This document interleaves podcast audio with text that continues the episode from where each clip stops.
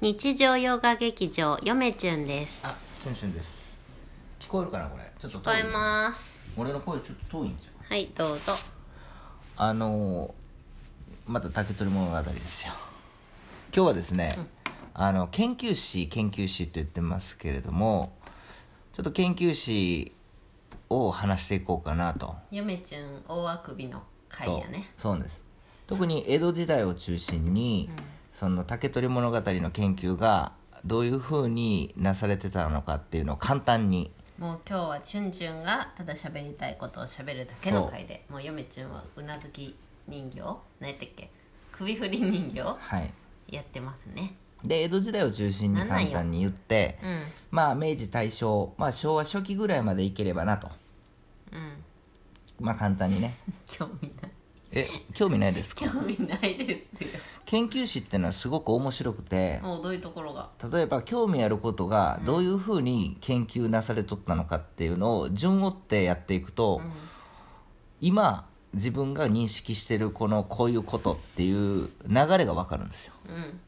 その流れだから今のこの、うんうん今認識してることは、こう代々ですね、いろんな人が苦戦して研究した結果が今に至ってると、うんでその流れっていうのがすごく面白くて、うー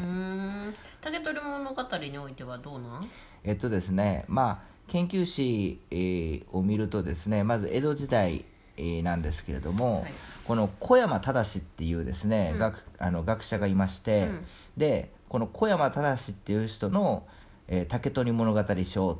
ていうのが、まあ、ゆまず最初有名ですよね。なんかそれ以外にもあるみたいですけれども、うんうんうんまあ有名なやつだけ今日簡単に話せればなとは思います。はーいで小山忠の小山忠の、えっと「竹取物語賞」なんですけれどうも、んただですねこれ「中」がついてるんですけれども「中」は違う人なんですようん「中」は違う人なんです、でまあおそらくですねえっ、とこの読み方は入江正義っていう人うんまあ、江戸時代の人なんですけれどもこの人が中をつ江戸時代けてのる人そうこれが「竹取物語賞」っていう注釈書ですねで、まあ、江戸時代はですね、まあ、絵本、えーまあ、絵本じゃないわ絵入り絵入りはんぽんとか、うんえー習い習いほ絵本っていうんかな、うんあの絵入りのその竹取物語が結構あの出版されたので、うんうんそれに伴って、まあ、研究も江戸時代えーからちょこちょこと始まってきたへー特に国学者の国学っていう学問がありまして江戸時代国学が、あのなんつうの研究され国学として研究されるんですけれどもいろんなえ万国葉学集ととかいえば元織宣長じゃないですかそう古事記もそう万葉集もそうなんですけど、その一環として、うんあの文学の方面のうん竹取物語もやっぱり研究されてると。あそうなんやだから竹結構取物語国学として研究されとっただから結構竹取物語えーの研究は国語国学者によってされてるっていうのは特徴的ですかねあとはですね、えーとまあ、竹取物語賞とあとは竹取物語あーこれなんて言うんやったかなこれいやなかなかね漢字が難しくて、うんこれなんて言うあ竹取物語いささんいささめごとっていうんかな、うーんいささめごと今思いま伊藤の「い」に佐々木の「ささ」に、米にうんうんいあの「ゆう」っていうか「ゆう」ゆいうささめご「とこねと」って書くんです「ゆう」って書くうんでこれは、えー、駒毛路生っていう人これも学者なんですけれども、うんうんうんこの人の注釈書があるあるとうんあとは、えー、と田中みゆきっていううん竹取物語し竹取物語賞補中っていう、うん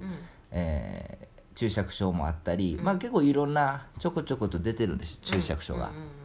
特にですね、この江戸時代の注釈書で一番あのーね、いいなっていうやつは、うんよく言われるのは「竹取沖縄物語会」っていうううん注釈書、それはどういうところがいいのこれはですね田中うんとねこれはなんて言うんかなこの人なんて言うんやったっけなあただ田中大秀大きいに秀吉の秀、うん大秀っていうんかな、うんこの人も国学者なんですけど今言った「いささめごと」とか「竹取物語小とか小補い補中とうんかうんうんあるじゃないですか、その本をあ参考にしてまあ言うなれば集大成みたいな中を作って、うんその研究をさらに進めたっていうのがうん竹取沖縄物語会っていううんえ田中大秀っていう人が書いた、うんきあの研究書なんですよじゃあもう今チュンチュンが研究しとる上ではまさに必要不可欠じゃないだからたチュンチュンがやろうとしてるのはまさに、うんまあこそこれやなまでいきませんけれども、うんこの田中大秀と一緒のようなことをやってるような気そうやがしなまそすうやなええ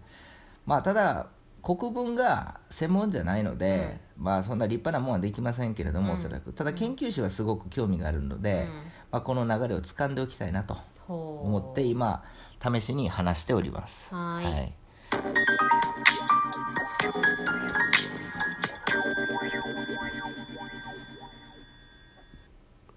誰やねん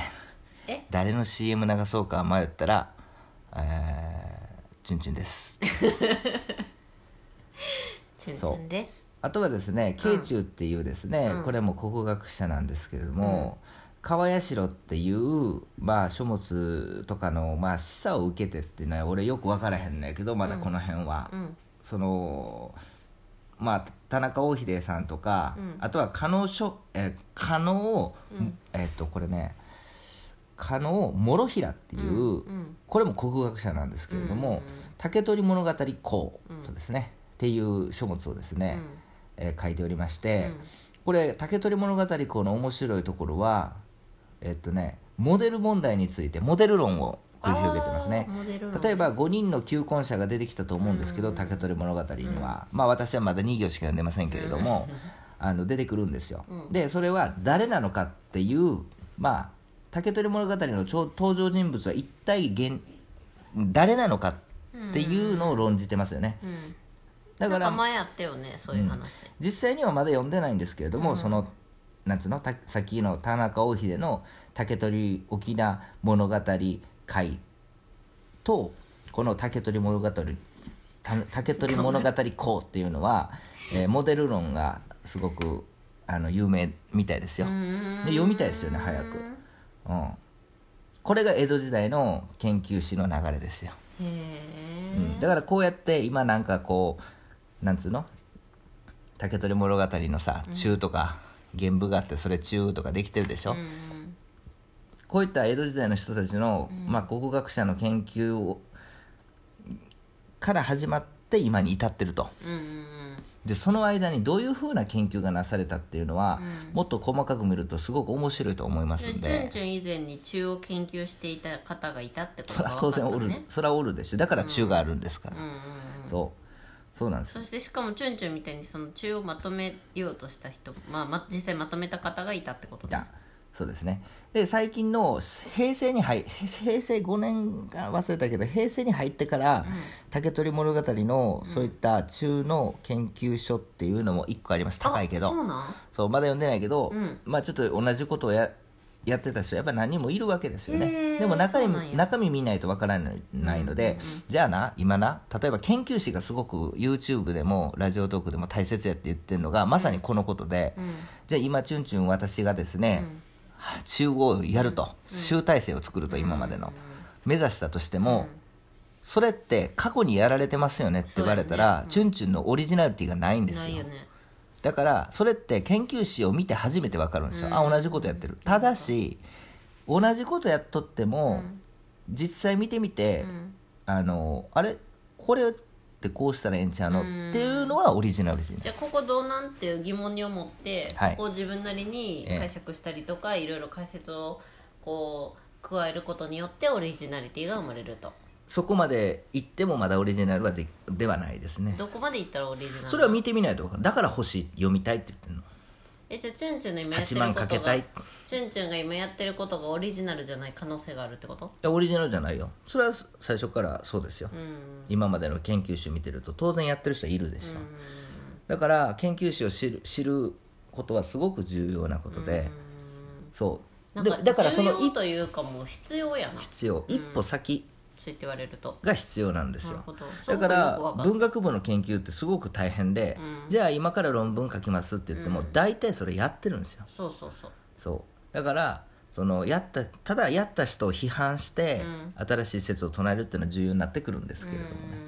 まあそんな感じででまあちょっと時間がないので走りますけれども、明治大正期に入るとですねまあ結構何、えー坪内何やったっけ商用逍遥っていう人がその小説文学っていうのを理論的とか理念的に把握しようっていうことを言ったん主張し小たん説真髄やろそうだからそういうことを言ったあおかげでですね「竹取物語」もちょっとそれをその流れに乗ってしまうっていう研究がなされるん波ですに乗よっちゃったっていうそれをまあ次回話そうかなとまだ簡単にねうんうんまあ次回の方はざっくりいきますけれどもまあそんな感じでどうですか江戸時代の研 究史眠くなってきた皆さんも寝てるでしょうね、うん、 まああのじゃあじ次に行きましょうかはいでは皆さんさよならさよなら